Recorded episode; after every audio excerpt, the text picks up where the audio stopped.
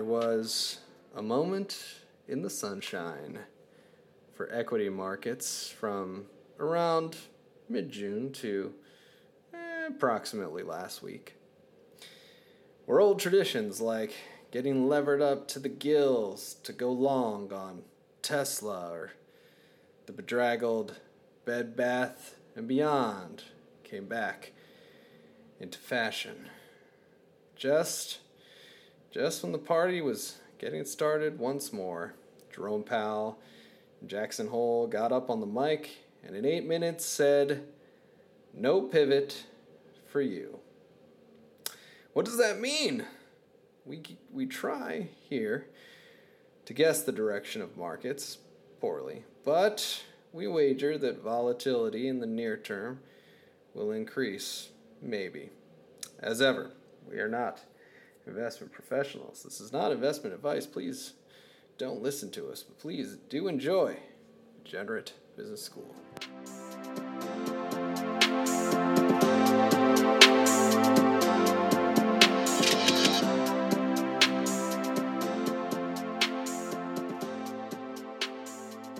Hey, uh, you know what I was thinking about today? Well, James, as you know, I'm uh, addicted to Twitter. Remember scooters? Remember when scooters were like a thing? Are people still Like- riding scooters? like the limes, right? Yeah, or the birds. Yeah, I see. I see them around, and only in the cities. Yeah. I remember listening to a podcast back then. I'm gonna say it was five years ago, where one of the the founders of Bird was uh, talking about how scooters would revolutionize urban travel. Hmm. He's like, the problem the problem is cars are too large. They're not whimsical. People don't enjoy it, and scooters are going to take over the world. Which proves the point that you can make a business out of anything, including scooters. Well, didn't one of them go uh, public? Yeah, I think so. I think Bird did, right? Let's the internet will tell us. Bird scooter. I bet their stock is 12 cents. No? Yeah, it, it might have been like Lime, but I, I do think one of them either was going public or Uh, tried to go through a SPAC. maybe they backified. Yeah. Lime Technologies? Could be. Either way, I just wanted to say a word about scooters. Uh, all right, so James, Jer Bear, Jer Bear got on the mic. We've been out for a couple weeks on a unofficial summer hiatus, but he got on the mic, and it was only eight minutes. It was basically the Gettysburg Address, and he said, "No pivot." Pretty much, right? He had to walk back what from the last meeting, where I think the market interpreted as dovish, and or like we're at the neutral rate of, you know, our interest rates are neutral or whatever. But yeah, he had to like walk that back, and that's what he basically did. So now the market is getting kind of a dose of reality, which is why they're selling off, and growth is leading the, the sell off. But basically, it's just kind of walking back what what he might have implied like a, you know a month ago or so so it's expected i think Yeah, and the the other thing was uh, the euro dollar futures curve. Uh, pre- prior to this, when we had the the risk on rally, which in retrospect was basically driven by people huffing paint, because it was just like it was just driven by essentially uh, multiples. Like there wasn't a fundamental reason for the rally. Also, apparently, there's just like record short positioning. So, like anytime there's like a marginal bullish movement, people who are holding shorts get blown up, and it increases the volatility upwards. Obviously, we bounced we bounced away from that. The indices are rolling over, but the euro dollar futures curve was basically pricing in, I think, 40 basis points of cuts in 2023. And someone said this that what might what might actually be happening is the Fed might not go much higher in the short term than people are anticipating, but they'll stay there for longer and they won't actually ease as early as 2023. And so if you're looking for a technical reason as to why high beta rallied in coming out of June, it was that they were front running an anticipated cut, and now Jerry's saying we're not going to cut rates in 2023. Basically, that does away with any idea of a soft landing. It's like, no, this thing's coming down, and one way or another, like we'll crash into the ocean if we have to, but it's coming down. I think so. I think so. Because I think I think that Jer Bear, Jer Bear doesn't want to be perceived historically as a bitch, you know, like the guy who was who was Volcker's predecessor, James, who was like Oh, I don't know. the guy that didn't tame inflation and then Volcker came in and had to tame inflation. You you could tell me whether or not, you know, uh like the Federal Reserve obviously has an influence on inflation, but like he wants he wants to be thought of as the next Volcker, even though, you know, the Fed over eased, they overcooked it now on the other side. He wants his legacy to be like, I stopped inflation in its tracks. So he has a certain conviction around this that the other Fed governors don't have apparently. Because part of this is like the consensus building mechanism at the Fed. Yeah, because it was a multi-year inflation run up, and the Fed didn't do enough kind of in the early stages. And so I think they just learned from that whole kind of period. Um, yeah, it's all it's all that like late 70s type thing. But um, it was all documented. There's this book I, I read long time ago, Secrets of the Temple, where it talked about like all the different the, the Fed machinations and all the different conversations they had as to what they did. Um, but yeah, I think the mistake, the consensus was they they just didn't kind of cut cut everybody off at you know, and they needed to, and they had to, they were forced to do more. So I mean, they're already late to the game right now, but I guess you know they're always trying to overcompensate for something. So that's what Yeah. it feels like. Yeah. Well, Bobby, you're probably right about the hard landing. Cause because now now the the data is coming out that says the economy is kind of screwed. The main one this week, or it's really been over the last few weeks, is that the housing market's looking pretty wretched.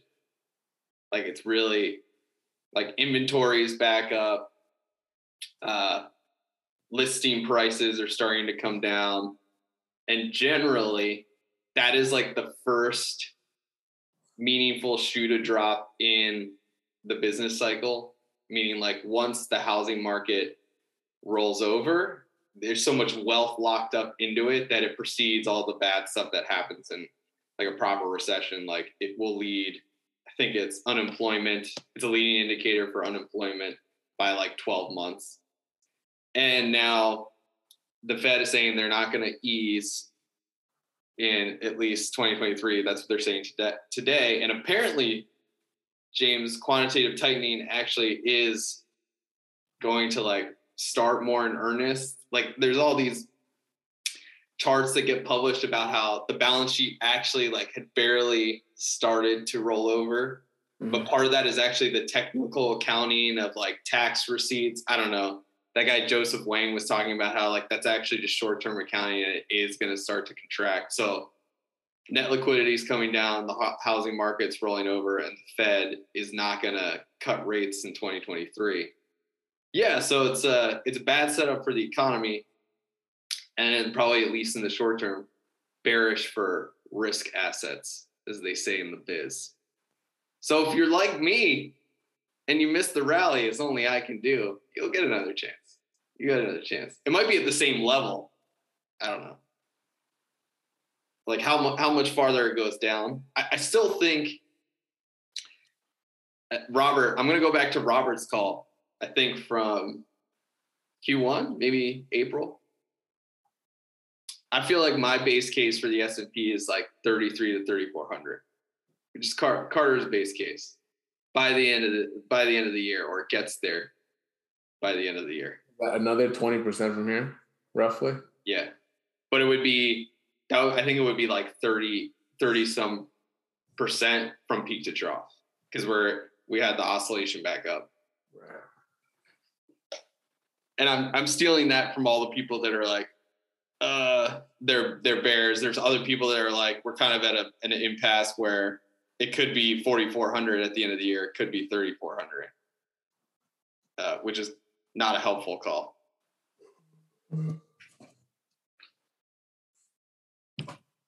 I'll start going long at 39s, 38s.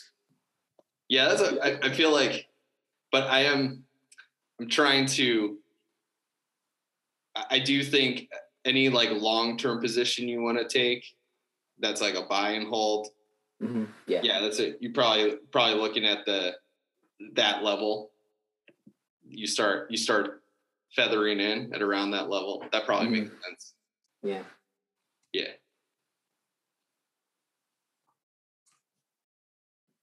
So it's more. Yeah, but still, so you, you can't get married to the idea of like a specific sector. So like even if even if the market comes down and you're like, oh, I really like this stock. I mean, you still have to like get away from anything growthy for a while. Like Yeah. that's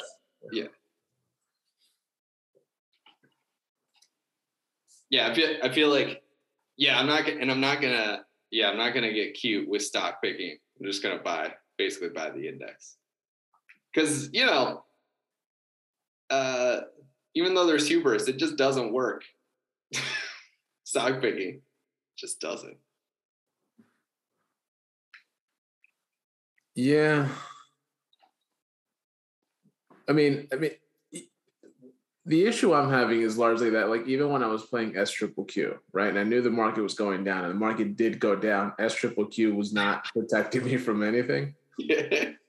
That's why I said it's like even though I'm, I missed the 20% retracement rally, my $2,000 S triple Q short is finally in the green.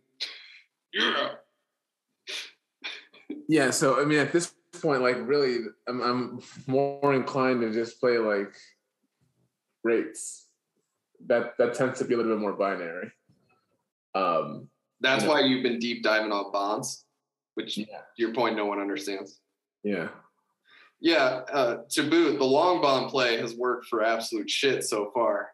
But if there is a year end rally, uh, maybe I don't know. I'm just gonna ride it out. It's a medium term, six to twelve months. The long bond.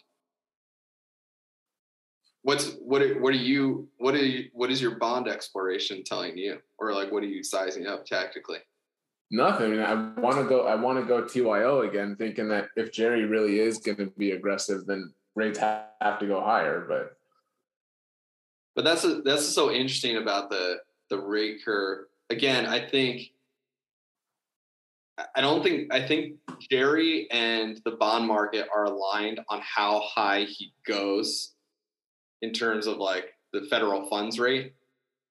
The only thing that is now a question is for how long before the Fed cuts again. Because because there's there's a the constraint the constraint structurally is rate the federal funds rate can't get too high or else the US like has debt default problems. Right? So that puts a constraint on like how much the Fed can actually raise rates. And they also are generally worried about the bond market and liquidity, yada yada yada yada. yada. What do you think, James? You Yeah, that's why I think they.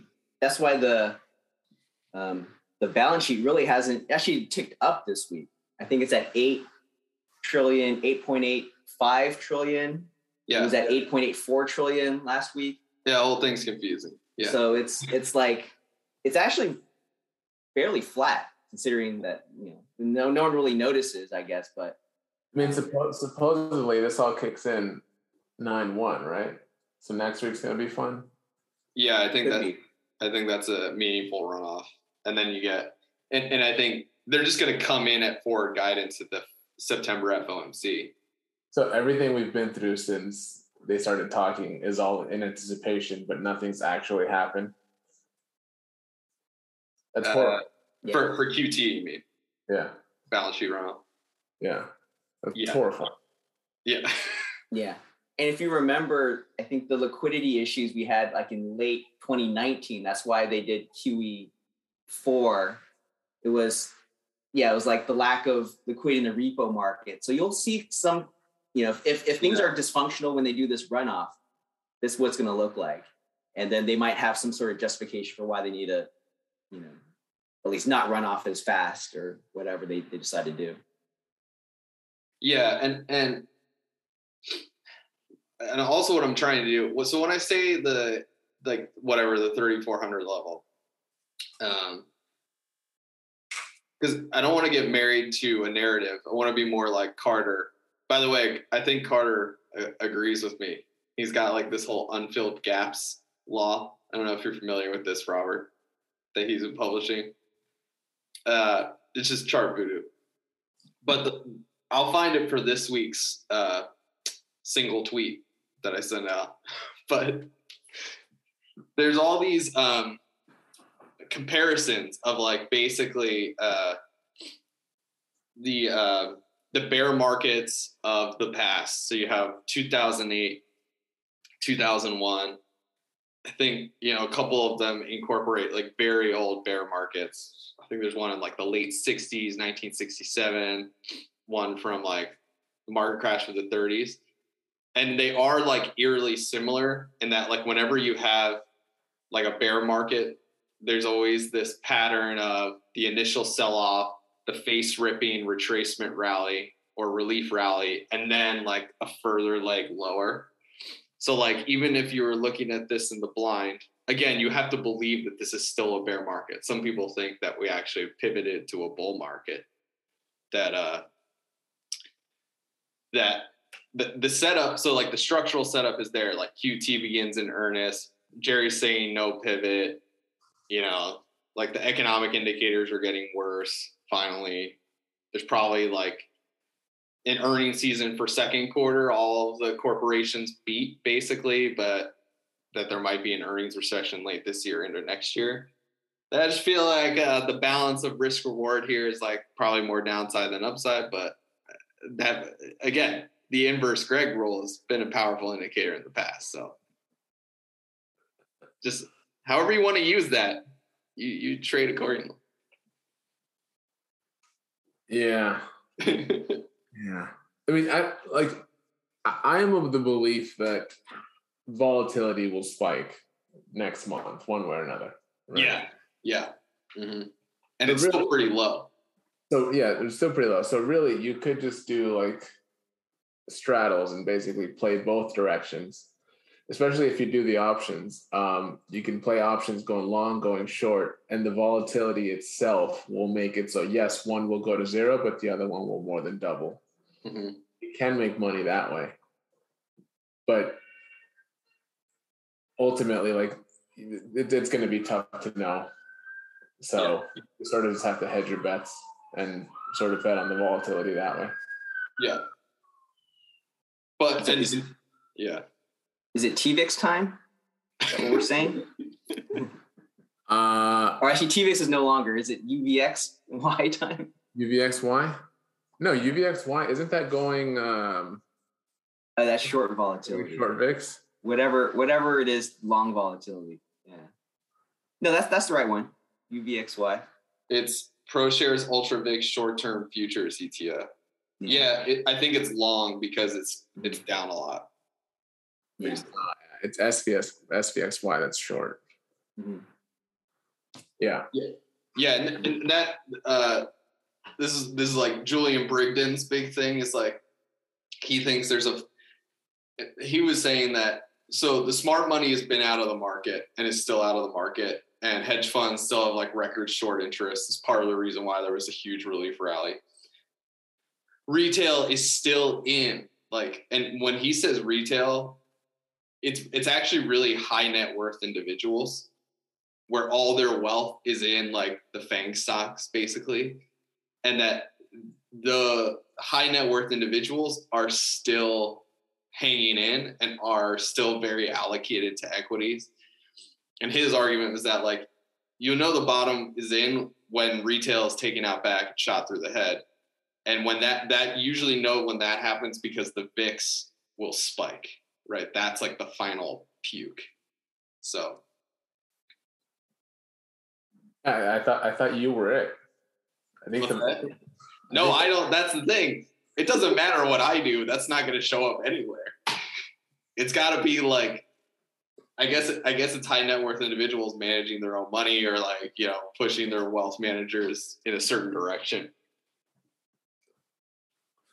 But they they haven't bailed out. Yeah, I, I, I think James is right. UVXY is the way to play this, especially like going into into next month. And and if you if you like must, the like option the options are super cheap. But also just, I mean, look at the chart, the risk reward. Like, yeah, if we're wrong, you know, we'll lose it all. But uh, I don't know. Could go from it's at ten now. It could go to what the near term high is like seventeen. Well, the, the actual VIX is at 24, so it's up. Generally speaking, you're not going to get much lower than a 20. Right. Yeah. But, but if it spikes, like in March of 23, sorry, March of 2020, it got up to like 85 or something. Yes. That was that was nuts when you're having five percent moves every day. Uh, yeah, the highest, like the local high is like thirty-five. Right. Just meaning like the last twelve months. Yeah. But yeah, yeah, you get a proper capitulation. Although although there you go. If ever you spot it, if ever you actually spot that proper capitulation, then you go SVXY because you know it has to come down. Like the long term, the long term uh, trend on on the VIX is always right around fifteen to twenty.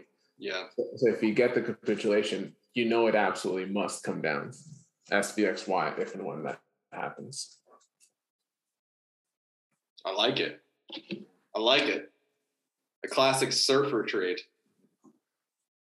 Yeah, buy a little UVXY today. Then next week's going to be probably a low volume week because it's before Labor Day, and then after Labor Day you get more direction.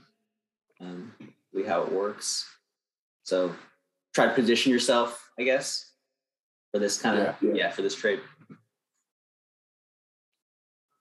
And uh, maybe just a little bit of Doge Dogecoin for fun.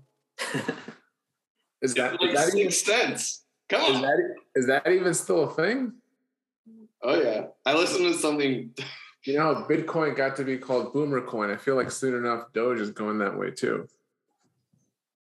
Doge. Doge is at six and a half cents. That's a steal, bro. Uh, well, that, that's going to be the currency of Twitter when when Elon Musk. yeah, yeah, over. exactly. The, the, so the people, the pro Elon camp, and there must you have to take their argument seriously because I think I think it, it is probably how he thinks.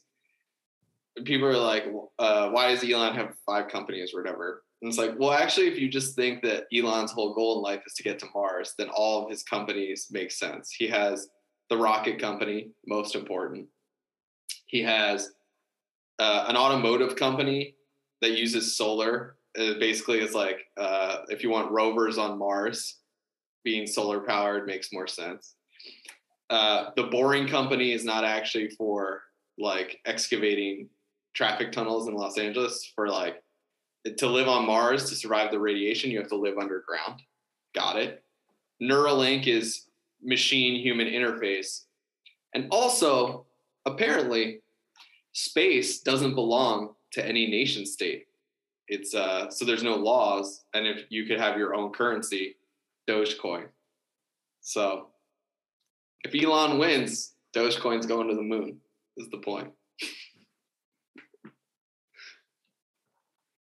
yeah. Pretty compelling case. And if any and if anyone's gonna like outlive the constraints of human lifespan, it's probably him in our lifetime. You know, download himself to the cloud and then implant himself in Robert's body. Yeah, but you know that we're gonna die long before him, right? So we're not gonna see Yes. the, the fruits of. Yeah. Oh, oh yeah, hundred percent. So like maybe maybe your your kids are gonna use that Dogecoin, but you're you're not. Yeah, no, it's all it's all listen, having having crypto, which might be worthless or might be the future. Uh, My time horizon is 18 years. James understands this. It's just got to pan out in 18 years. Changes your mentality completely. No, it doesn't. Still trying to time the market like an idiot. Uh, all right, UVXY then. I like it. Yeah, you VXY now, and then when when it all goes to shit, then you switch to SVXY and you write it back down. I'm in. Nice. You know, if we all agree, it's it's gonna be horrible, right? But Terrible idea. no, I mean, listen, the charts support it, so it's got to work every time. all right. All right, gentlemen. Set up Talk to you guys later. See you. later.